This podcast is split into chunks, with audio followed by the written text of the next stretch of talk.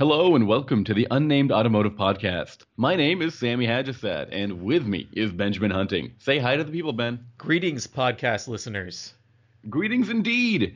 Uh, if this is the first time you're listening to our podcast, I just wanted to let you know that we're happy that you're, you've you've joined us on this wonderful occasion to talk to two automotive journalists. That's me and Ben, and we've got a lot of really neat cars to talk to you about today. So, Ben, you want to take it away, or should I? Chances are they're probably not talking to us, Sammy, because podcasting is a one-way medium. Well, I'm open for any sort of conversation. I mean, there's you, but I'd also like to talk to other people about cars sometimes. Psychically, Sammy is very well endowed, so if you do want to send him vibes about cars, he is receptive to that. Um, I'm I've never heard I've never been so flattered with that term before. Um, let's talk about what I drove this past week. I went all the way to Croatia to drive the brand new Mercedes-Benz A-Class. Why? Why did you go to Croatia? Is, is the A class a vehicle that's been sold in Europe for a while and we're just getting it now, or? That's exactly the reason, Ben. Uh, the A class is super popular uh, in everywhere but North America, and for now, only Canada is going to get it. So there's that change that's coming. Wait, why? And- Why is so? Back up a little bit. What is the Yes. A class, and why isn't it sold here? Why isn't it sold here right now? Well, I'm not sure why it's why it's sold why it's not sold here right now, but I'll tell you straight up, it's a hatchback, and I think that might have something to do with the way it's sold in North America. Um, Americans are particularly are known to be particularly stingy when it comes to buying hatchbacks. They prefer sedans, which is why they per, they they brought a coupe-like version, a coupe sedan version, a four-door coupe, I think is the best way to describe it, Man. of the A-Class, and they call it the CLA, and that's what was here in the last generation of the A-Class. So the is the A class you drove? Is it the same size as the CLA, or is it smaller? It's about the same size actually, but it's got a hatchback, so it's got a little bit more trunk space and a little bit more headroom than what I remember in the CLA before.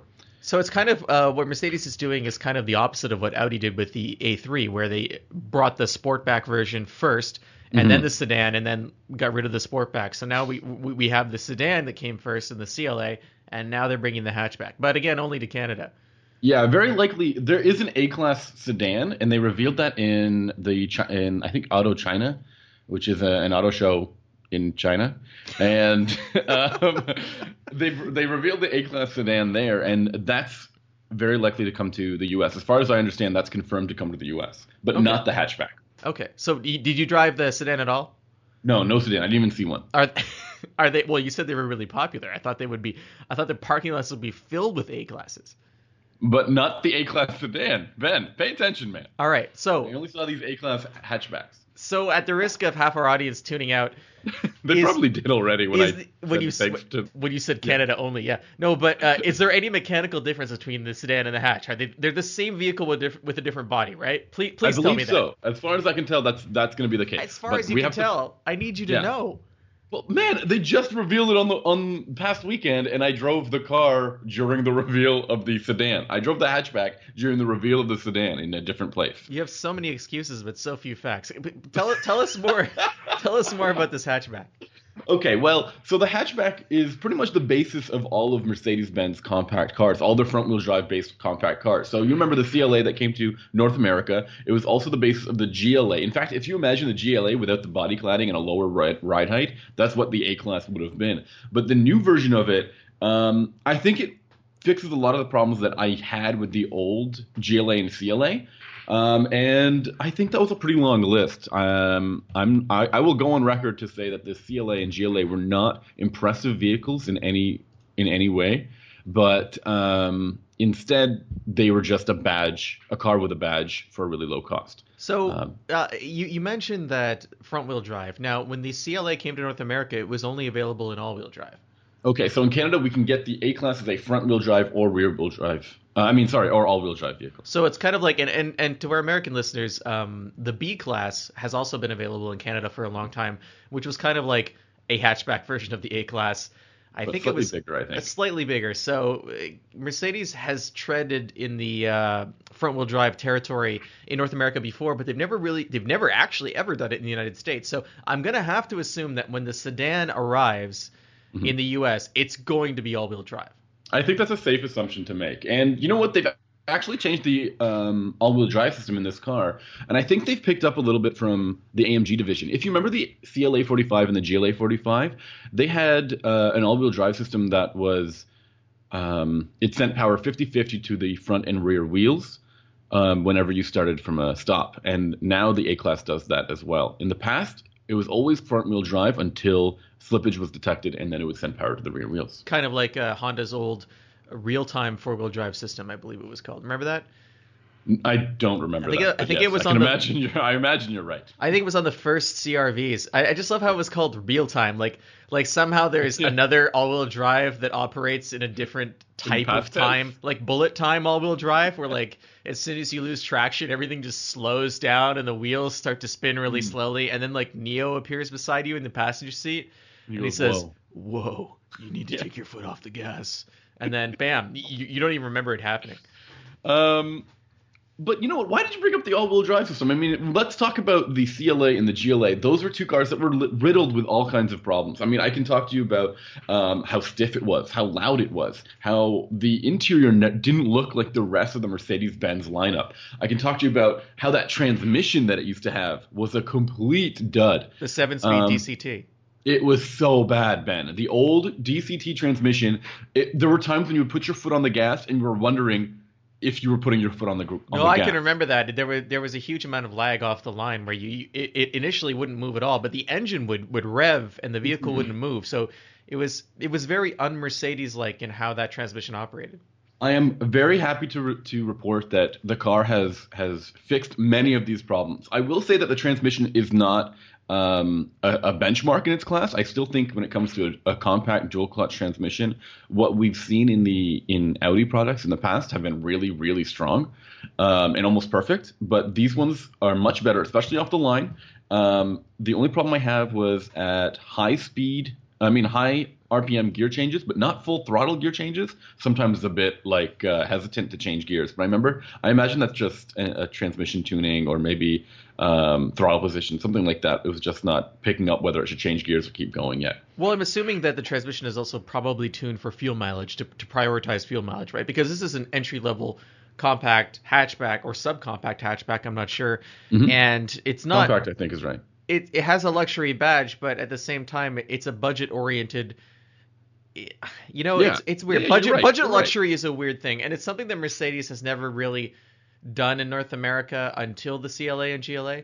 But the people who are shopping for this car, they, they I think you kind of have to manage your expectations, and um, the, Mercedes knows that, and so it's it's not about all out performance. It's it's about you know here's a car that fits into your lifestyle in the city. Here's a car that's not going to kill you at the fuel pump, and here's a price you could afford, right?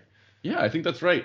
In the past, the only elements I really enjoyed about the CLA um, was the engine was pretty good. The transmission let it down, but the engine was good, and I found it to be pretty agile feeling. I mean, I remember the the steering and the suspension to work really really well to deliver a sporty ride. But the result of that was that it was really loud and it was actually really stiff. I remember it being almost unruly, especially on some of the broken pavement that. Um, you know, post winter pavement. You know what I mean? Yeah, frost heaves Um, and all of that. I would say that this is far softer than I remember the CLA ever being. It was it it feels like it rides like a Mercedes now, a compact Mercedes, and I'm really impressed by that. Um, and I'm happy with with the steering tuning. It's it's fine. Uh, it's not a sports car, but um, it's well weighted, and there's a lot of different um, drive modes to select from. So you can you know you have the eco mode, the comfort mode, and the sport mode, and there's well as well an individual mode to you know mix and match things to your preference. So But you, you you made a really good point. You talked about compact car buyers, and you know what? Some people think if you were to buy a thirty thousand dollar Mercedes, why not just get a fully loaded uh, Golf or or you know another compact car? And I think the CLA has fin- or sorry, the A class has finally fixed that problem. Not only is the car really pretty looking, but it delivers on far more things, and it does things that no cars in the class does, spe- specifically with the infotainment system, which is all new um, and really high tech. and is it standard? As far as I can tell, yeah. Um, this is the it's called MBUX, which I thought was going to be called was going to be shortened to MBUX, but apparently that sounds too much like a car lo- loyalty rewards program. Um, and Pause for laughter. Thanks, Ben. um, but they didn't want us calling it that. MBUX. Um, and MBUX is a new infotainment system. If you remember, the old Mercedes system was called Command, and Command was usable but a little clunky at times. Well, it M- MBUX came out earlier this year at CES. I think we we talked about it then. Mhm. So this is a touchscreen system. It also has uh, a touchpad, kind of like a Lexus remote touch. Remember what's that one called? Remote touch. Yeah, remote touch. Um, but it's completely optional to use the touchpad on that. You also have two trackpads. They're kind of like little nubs that you would see on a um, a Lenovo Wait, ThinkPad. so so how many ways are there to interact? There's two nubs. There's a trackpad and there's a touchscreen.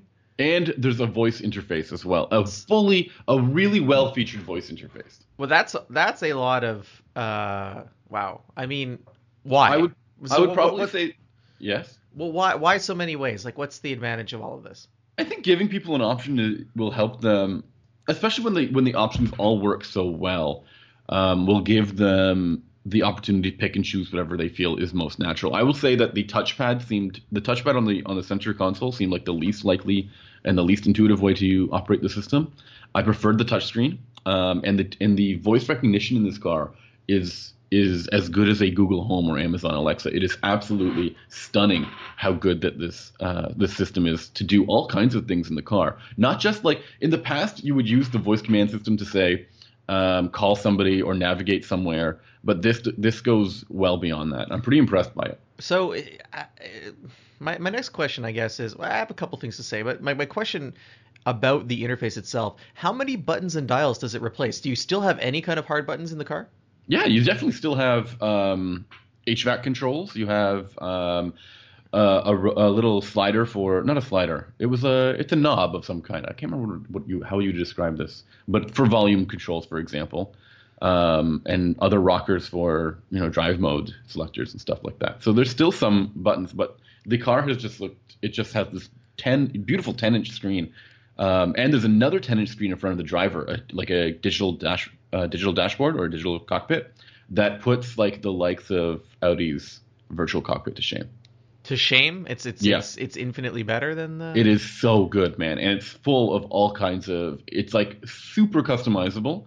You can get all sorts of information on there. You're not just stuck to like whatever interface that Audi has like decided this is right for you. You can change one half of the screen or one third of the screen. You can make that look like dials. You can put a map on the other half of the digital cockpit. It's unbelievably uh, accessible for for your kind of setup. So, but you're right. There's a lot going on with the with the way to interact with this first. For example, when you were to set if you were to set it up, if you were to set it up um, your first try or whatever, your first time, and, your, and you're happy with the way you've gotten the whole car like laid out. You can actually save that as a theme so that when you get into another car or you change too many settings again, you can just say go back to that theme and the car will, will return to that feature. It's kind I- of like a profile. I'm going to play devil's advocate here for a second and just talk about interface design for a bit. When you have an interface that has so many different ways to interact with it, touch, trackpad, and, and the weird nubs that you were talking about, I think it's difficult to make a good experience for all of those things. I think that you kind of have to prioritize certain interactions with the screen to Mhm. and the system itself, which means that others are going to be deprioritized. So when when you try to make it accessible in so many different ways, you end up with something that's not great all around. Whereas if if you focus on making a great touchscreen or a great trackpad experience, then you're only gonna then you're gonna put all of your resources in making a UI that works well with your one selected method of in- of input. I think I, I, I completely agree with you. That's why I said before, I think that trackpad, any of the trackpad um, methods of operation are probably deprioritized. I think this car really benefits from the touchscreen um, or really excels by being used with the touchscreen and the, uh, the voice commands. Okay. So let me tell you though, this voice commands you can operate with a keyword, like a voice keyword. I wish it was customizable, but if you just say "Hey Mercedes," the car will ask for an input, and you can say you can say "Hey Mercedes," change the radio station or do the navigation. But you can also like just say normal stuff like um, "I'm feeling cold," and it'll turn on the heat.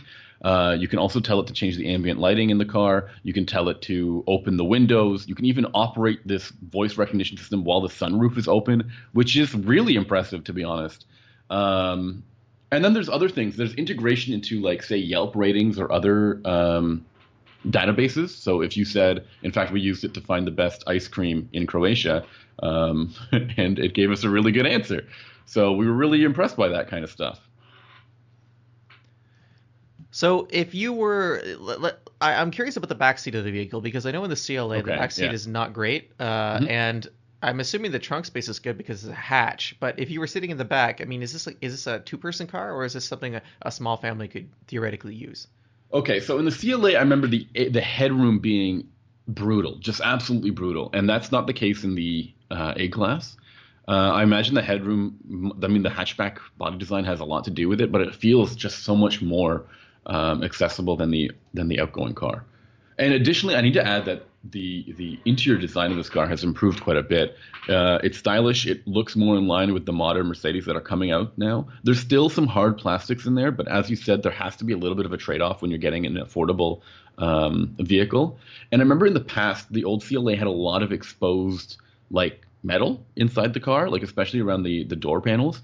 And you can still see some of that, but it's less than before. That's for sure. They've also done a lot to improve the the sound deadening in this car. Again, like I said, they they just seem to have refined the car and made it feel more like a Mercedes um, than the old cars ever were. So I mean, that's really heartening. The fact that they they I took mean, criticism. I think they they took their criticism. Well, I'd also be curious to see what sales were like because the European market is not the North American market and vice versa. Mm-hmm. So, not having experience over here with this type of vehicle, is definitely a handicap when you're coming in for the first time. That is true, uh, and that's why I think they're probably going to stick to that sedan until somebody says otherwise.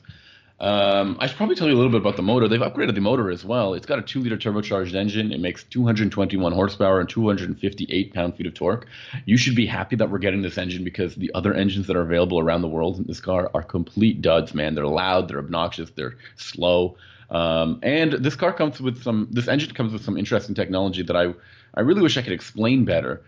Um, but they have funny names. Uh, one is called Conic Shape, and the other one is called uh, Camtronic. Wow. And yeah. uh, okay. so uh, Conic Shape has a lot to do with the um, the piston cylinder lining and the uh, shape of your conic. yes, uh, they call it, I think, trumpet honing, something to do with. Um... I don't think we can say trumpet honing and still maintain our iTunes position. Okay, then let's continue on to the Camtronic. Can we say Camtronic? Uh, yeah, the survey says yes. And that's just a, a different sort of variable valve cam timing um, that's been offered to the that's been put into the car's uh, motor it honestly it gave me a lot of um, the satisfaction driving this car, especially after driving the GLA and the CLA, which were which were cars that I, I did not want to ever be in. Um, they were they were decently priced. They had a nice badge on the front. They were they looked okay, but um, they offered a really poor driving experience and something that I just didn't think was befitting of a Mercedes. At the very least, with this new A class, if you don't care for the style and if you still think it's loud and, and and unrefined, which I think is is it's not. At the very least, you have a very high tech cabin and one that just is not replicated anywhere else in the industry. I should also add that this car has like those connected features um, that we're always making fun of. You know, like those those features that are like, oh, I need to pre preset my cabin temperature or lock my doors um, for my smartphone or something like that. But um, you can actually perform those functions using a Google Home or a Google uh, or Amazon Alexa or upcoming um, HomePod. So there's even more connectivity. It just seems like it's hitting a target demographic. I mean, these cars are meant to be really the the way for younger a younger demographic to enter the Mercedes line, the Mercedes product portfolio. And I think by focusing on technology and style, um, as well as a low price, they're able to do that. Well, I, this week I, I drove a different vehicle that focused on technology and style. Mm-hmm. and uh, it's kind of aiming at a, a, a the polar opposite demographic, I think, and a lot of that has to do with price, but I think image is also part of it, and that's the the redesigned 2018 Lincoln Navigator. Okay, wait, hold up. I didn't even talk about the price of this A class. So I'm I'm expecting it to be about thirty thousand or thirty five thousand dollars, and that's all I got to say. Okay. How much could your how, how, much could your Lincoln Navigator? How much could it cost? It could yeah. cost over one hundred thousand dollars oh, in the U.S. okay. market. So like three times the cost of this. Mercedes. Three times the cost, and the one I drove was not even. So that that's the black label version of the Lincoln, which mm-hmm. is essentially ten to fifteen thousand dollars more than any of the standard versions of any Lincoln product Black I'm not Label. really sure what Black Label gives you other than exclusivity and uh, styling changes, and I guess there's equipment in there as well. But the version of the truck I had was the Reserve, and it was the L version too, so it was extended. It's the the full full boat Lincoln Navigator, and it was ninety six thousand dollars as as I equipped. I always wonder if these long wheelbase models are like super necessary, if the or the long or the or the short wheelbase models are super necessary. I always feel like there should just be one option. Like I don't know why the long wheelbase one is even an option sometimes. Well, I the- think if you're gonna get a Navigator, you want the big one, right?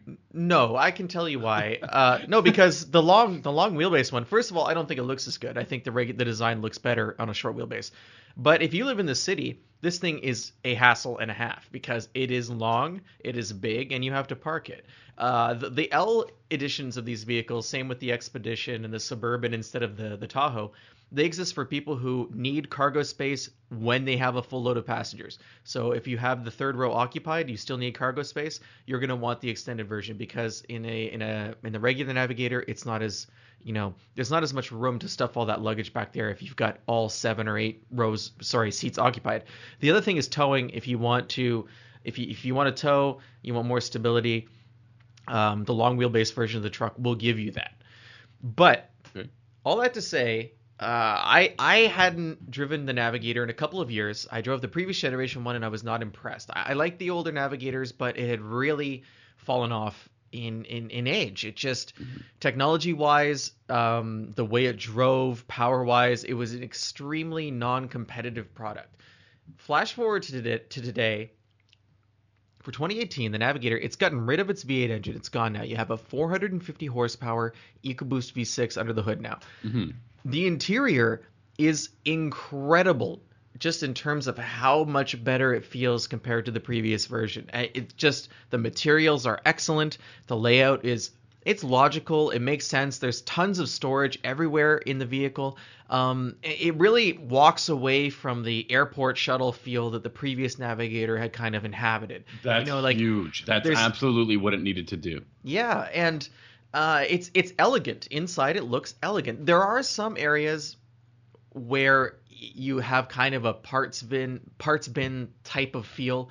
Uh, the switches on the on the steering wheel for stereo and whatnot. Uh, some of the switches on the dashboard, but the way the screens are, are used, the menu systems, the the actual materials the dashboard's made out of, the seats themselves, everything felt very high end. In, in fact, it, it felt you know the, in the way that the Escalade feels uh, high end, and, and perhaps even more so in some areas. Interesting. So this is really this is really important because the Navigator has I at least I feel that the, in the past the Navigator was really lacking in this executive um, SUV, um, you know, class. It, the the Escalade was better. The QX80 was always a bargain. Um, what other cars can we think of in this lineup? Maybe the GLS class um, Mercedes. Yeah, the GLS is kind of up there too. There's and I a- used to I used to put the, the Navigator below all those things, but this new one seems to really stick it in terms of first of all, there's the design. I think it looks really good. Although you say that that L model is yeah, the L is the L looks more awkward. It, it's just not Okay. as attractive as the regular one. But that's true of a lot of extended wheelbase SUVs. What do But, you think of um, that front that new front end? I mean, and that new you know the headlight design, and, it just seems smoother. It looks better than a Ford, I think. Ever I could. think it looks good. It's it's a it's very um it it attracts attention. It's hard to Really? deny. Oh yeah, it's it has definite presence. I mean, cool. it's which is what you want. If you're driving a vehicle this size, you obviously don't care about blending in, which is good because this vehicle doesn't. You know, uh, and I, I took it on a very a fairly long road trip, and I was very impressed by how comfortable it felt. Uh, it has 510 pound feet of torque, so if you want to pass, you can just pass anytime you want, even though it's a super heavy, super large vehicle. Uh, fuel mileage wasn't horrible. I, I mean, It was It- better than that uh, Armada, and It was much better than the Armada. that you had a while back. It was much better than the Armada. Uh, I used three quarters of a tank. I drove about 300 miles, and I used three quarters of a tank. Let me just Okay, do the conversion. That's not bad, but it might just have the biggest fuel tank. Oh, it has an enormous tank. It cost me hundred dollars to fill up here in Canada, but uh, let me just do the miles per gallon conversion. So I, I got 15 miles per gallon, roughly, Okay. on the combined driving I did, and probably 17 on the highway. So I don't know what the factory rating is. I would have I would have liked it closer to 20 on that highway on that highway. yeah. I wasn't able to get 20. Um, that's rough. Yeah, well, you know, what can you do? It's a big vehicle. Actually, Uh, you know what? I was probably maybe around like 17, 18 on the highway. Looking at Okay, it now. all right. Uh, what else can you tell me about this thing? I mean, was it? Uh, what about that interior? I mean, you you mentioned that it feels better than the old luxury, the old rental or limo, airport limo. Um, that's a big deal. I'm into that. Um, what else can you What else can you tell me about this? I mean, the the materials are solid. Do you think they would be improved better in a in a different trim level or or better or No, worse? there there is no different trim level. This is the highest navigator you can get unless you get the black label, Okay. which is just the ridiculous level. Um, so uh, there, but for the most part, everything was cool. I, I have a big, one really big problem with the truck, and that's for some reason Lincoln has put the start stop button on top of the dashboard. So the the dashboard kind of has this this pill, not like a.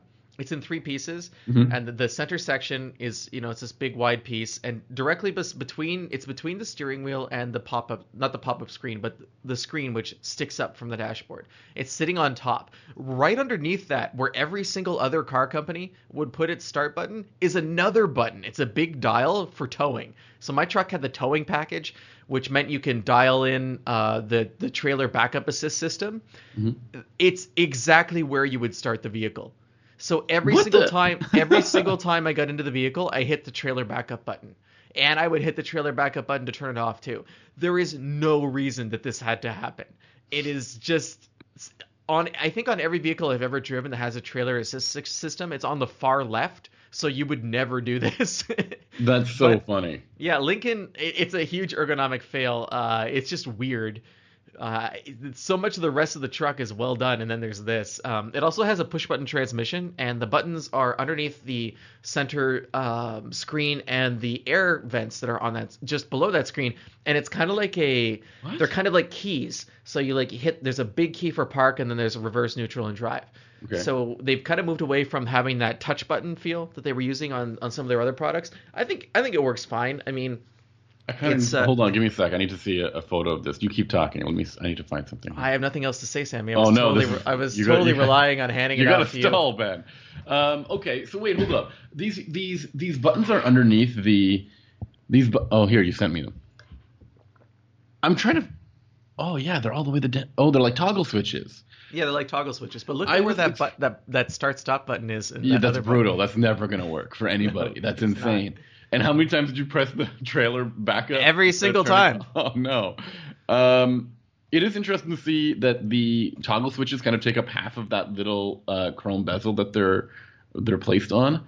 And I was thinking that if that's a touch screen, I was trying to think of if it was below the touch screen in a way that you'd have to use you'd have to put your your thumb to brace your hand No. while using it, so you don't need No, to not at all. that here. It's a very attractive design, to be honest, except for that um, start stop button. And that wood trim looks really slick. Did your car have that wood trim? Yeah, it did. It, it like I said, the interior is well put together. There's there's a bunch of quirky stuff in the truck too. Like uh, they have different drive modes in in the Navigator now. Oh, it's just what we all needed. well, they have fun names. Like if you wanted the sport mode is called Excite, and like That's you it. turn just you one turn, excite. Yeah, you turn to the far left and you get to excite. And on the screen in front of you it says excite. And like there's like a I think there's beat. Uh, what would you? What, what does Matthew McConaughey come on the speakers and say? Excite. no, that wouldn't be exciting. That would be that would be relaxing. Uh, it, it- but it shows like the, I think it's a picture of the, a globe. Like there's all the drive modes have various globe themes. Um, there's an eco mode that's not called eco. I think it's called conserve. I'm not sure. But the reason I'm mentioning this is because the, the gauge cluster is a an LCD screen, kind of like what you were talking about with the A class, except it's super minimalist. It's like a black monolith, and there's a a analog style speedometer in the middle, but there's no numbers. It just like moves, and when the needle moves, the number that's attached to the needle moves too. And on either side, it's just blank. And if you want to put stuff there, you can, but you can't put a lot of stuff there. Like I'm, you're able to put the trip info, you're able to put some vehicle information, you're able to put the name of the song you're listening to Oh, on the man. stereo, or you can have it across the top. But it, it's super minimalist. I, I have to assume it's on purpose. I don't think I was overlooking the option to put a ton of stuff in the center into center. Sorry, not the center console, but the uh, the gauge cluster. Um, they kind of make up for it by putting this really hyper info filled heads up display that is projected in front of you. Um, there's a lot of information that's in there, which is cool. But uh, it's just something different from Lincoln. I mean, and that's what we needed. We needed something that was different because what they were doing before didn't work. And to stand out, you can't be like everybody else, and you can't be like what you were before. So I'm really happy that the Navigator has just moved forward in time. And and we were talking a couple of weeks ago about how no one really buys these big trucks. Hmm. The car companies make them because they're profitable. They don't cost a lot to build. The platforms are well understood. They've they've gotten all their investment back on their tooling. It uses the same engine as you would find in an F150 or actually the Raptor, given it's the 450 horsepower version. So you know it's it's a well understood package. I believe this comes with a 10-speed automatic transmission. Is is that right, Sammy? Yeah, it comes with a 10 speed. Yep. So it, it's it's all stuff that they've grabbed from other parts of their you know Ford Lincoln empire, and it's okay if if they sell fifty thousand a year or they sell twenty thousand a year. They don't have to sell four hundred thousand like they do with the F one fifty. So um, it's it, it's a niche market, but there aren't many vehicles that can do what this one can do, and that's tow ridiculous amounts of trailer weight while filled to the brim with people. Okay, first of all, I'm looking at what this in what this um, digital dashboard looks like. I like it. I like the minimalist style. I think that looks really sharp and classy. Um, but the other question I had was about the seats. Do these have the incredibly um, complicated, like 30 way power seats? They did. They had this, and I found it almost impossible to get comfortable. So, yes, no, do you have the same problem I have, which is like, I'm sure this could get more. Com- you you're you're fiddling around with it for like maybe two minutes, and you're like, no, this is almost right. And then you're like five minutes in the car, and you're like, I'm sure this can be more comfortable. It's- and then like ten minutes, you're like, fuck, I'm late for where I have to go. these are these are seats that um I sh- they they, they have a individual leg supports that extend forward. Yeah, yeah, So your left leg can be extended forward more than your right leg, and my legs are different lengths. I don't know how many of our listeners have yeah, different yeah. length There's legs. Probably a lot of people who can relate Yeah. with that. you don't have to you don't have to add us about it, but um, it's it's too much. It's like it's just I couldn't figure out what the optimal position was, and I kept fiddling with the seats the entire week I had the truck. So it was, I mean, just give me a preset that makes sense for the 95th percentile human being, and I'll probably be okay with that. Um, and did it also have the massage functions then? If it has, It did, that, right? it did. I did not use it because I get too excited, so I didn't want to. Right. But I, I want to go back to those drive modes. I found a list of them, um, and uh, I was right about conserve. That's for the efficient driving, and that shows you a picture of the globe covered in clouds, which is cool. There's excite, of course, um, but there's there's and normal, which is here's here's something that's a little strange. normal is effortless and balanced. But mm-hmm. there's also normal 4x4 auto. So you're not in four wheel drive unless you go to normal 4x4 auto. Oh, okay. But then if things get real, you can switch to slow climb, which is low speed power and control. Can you say that again? Slow climb. Slow climb. I like it. I think I don't know. I think there's another one that I've found called Deep Conditions, which is right up my alley. Tell me more about deep conditions. I don't know. Yeah, you tell me about Deep Conditions. Am I making Um, that up? Is there isn't there one called Deep Conditions? Yes, uh, I I think you're right. I think you're right. Phew, that was really embarrassing for a minute. Now, um, Sammy, Yes, you should never be embarrassed by your deep conditions. I have many But- deep conditions.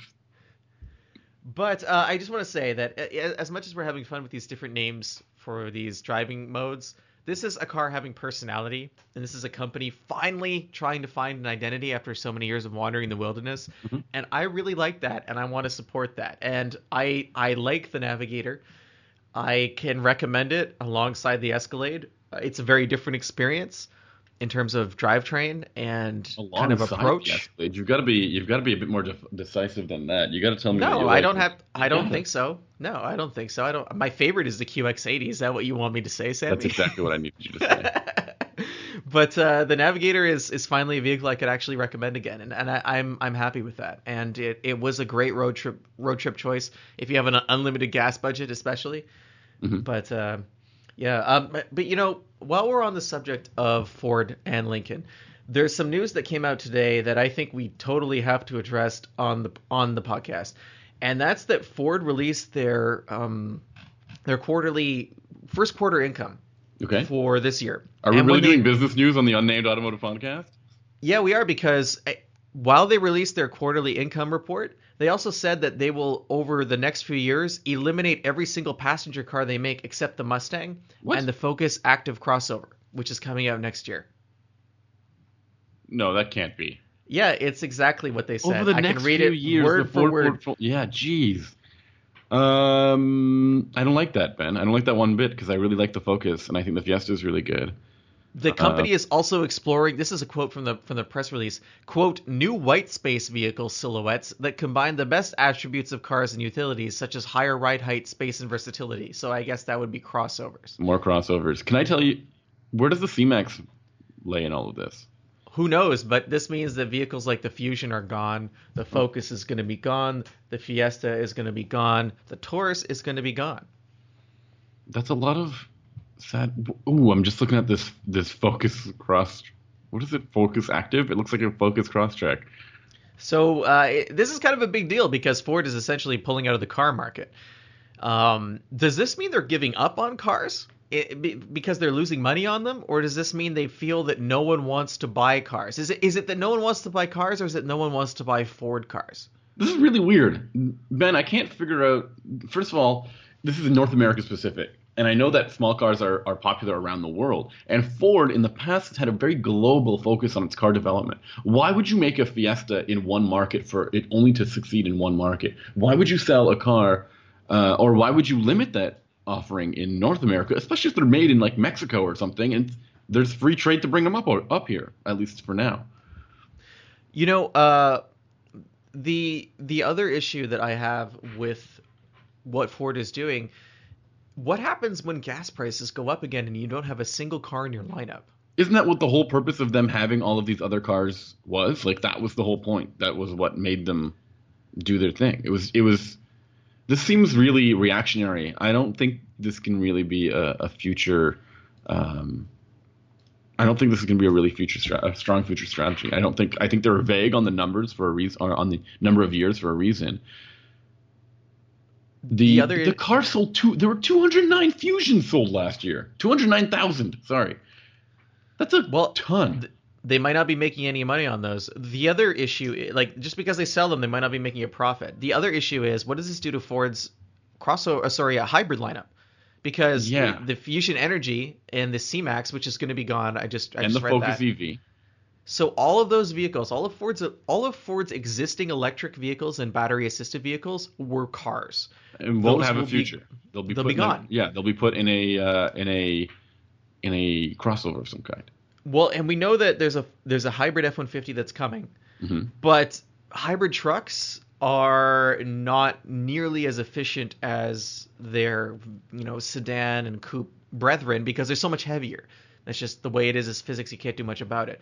So wow, this is just a move that impacts so many areas of Ford's portfolio and so many aspects of how it interacts with its customers. It's really hard to understand it, and, and it's mind blowing that a company like Ford is walking away from cars and a company like Chrysler is still selling cars, even though they only have like three cars in their lineup or two cars. like what? And they're the same car, aren't they?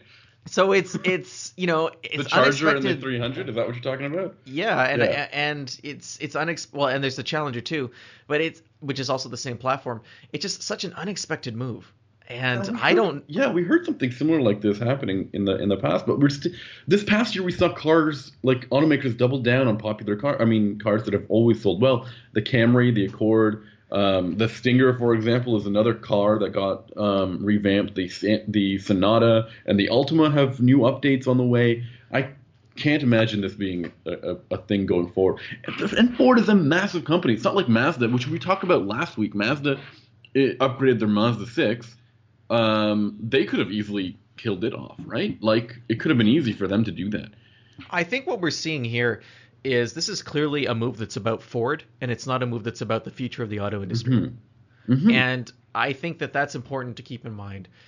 Uh, this points to I don't know if it's issues or problems inside of Ford, whether it's profitability, whether it's lack of a future direction in, in the car market, whether they're just having so much success with crossovers and trucks they don't feel like investing in cars anymore, whether the idea that they can be a single market car company, kind of like Jeep, kind of like Land Rover, where they only focus on trucks and that's more profitable.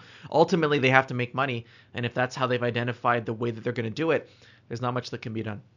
That's really, to me, that's really tough, especially having driven just a small compact car um, and I absolutely loved it. And this is something that I, I always feel. I think cars still have a very tangible purpose in this in on the road out there, and I find that crossovers can be expensive in in ways that cars aren't. No, for um, sure. And and if you end up, you know, what's what will ha- let's say the world walks away from cars, there will still be companies making cars. There have to, and those yeah. those companies will be selling a lot of cars. But if you if you have any ideas about you know how you feel about Ford no longer making cars except for the Mustang and whatever this future focus thing is, please get a hold of us. You can do so on Twitter. It's uh, Sammy's handle is at Sammy underscore ha, like you're laughing, and mine is at Hunting Benjamin. You can also email me Benjamin at BenjaminHunting.com. I don't prefer to be emailed, but if you do reach out to us, you can do that as well on Facebook. You can find us there, just unnamed automotive podcast. Um, and you can go to our website. That's unnamedautomotivepodcast.com. And if you're not a subscriber, you can subscribe to the podcast using whatever your favorite podcast client is. Right yeah, we are, we are all over the place. We're on iTunes, we're on Google Play, we're on uh, Spotify. Yeah, you can listen to us alongside all of your favorite Drake jams. Yeah, that's exactly why we're on there. And he has endorsed our podcast repeatedly on his mixtapes. so, Sammy, what, what, will you be? What will we? What will we be talking about next week? What are your plans for next week? Okay, so I'm on a uh, on a bit of a personal vacation, but I do have a car lined up for me, as far as I understand. I'm going to the Middle East, Dubai. Um, to I'll be picking up a Range Rover. No, not a Range Rover. A Land Rover Discovery and I think I might make a stop at the Abu Dhabi um, Ferrari World theme park. So maybe I'll have some fun stuff to talk about when I get back. How that about you? What are you up to? That sounds pretty cool. I'm, I'm going to be driving the new Genesis G70 on a racetrack. Whoa! So I'm very curious. This is the the new performance entry level performance sedan from Genesis. Again, a company that doesn't make any SUVs at all, It just makes sedans and and uh, for, for now. So they clearly believe in the future of the luxury sedan yeah. and sedans in general. And I'm very curious to see how that works out because it's a car I've wanted to drive. I've been very impressed with the G80 and the G90. And the G70, if it walks in their footsteps, but it has a smaller footprint, I'm going to be pretty excited. And you also know how just how much I love sports sedans. They're like my favorite kind of car um, in in the entire industry. So the G70 is a brand new one, and they're promising some pretty cool stuff like a rear-wheel drive powertrain and a manual transmission. So you got to tell me all about that, okay? I definitely will. So thank you everyone for listening, and have a great week. Bye.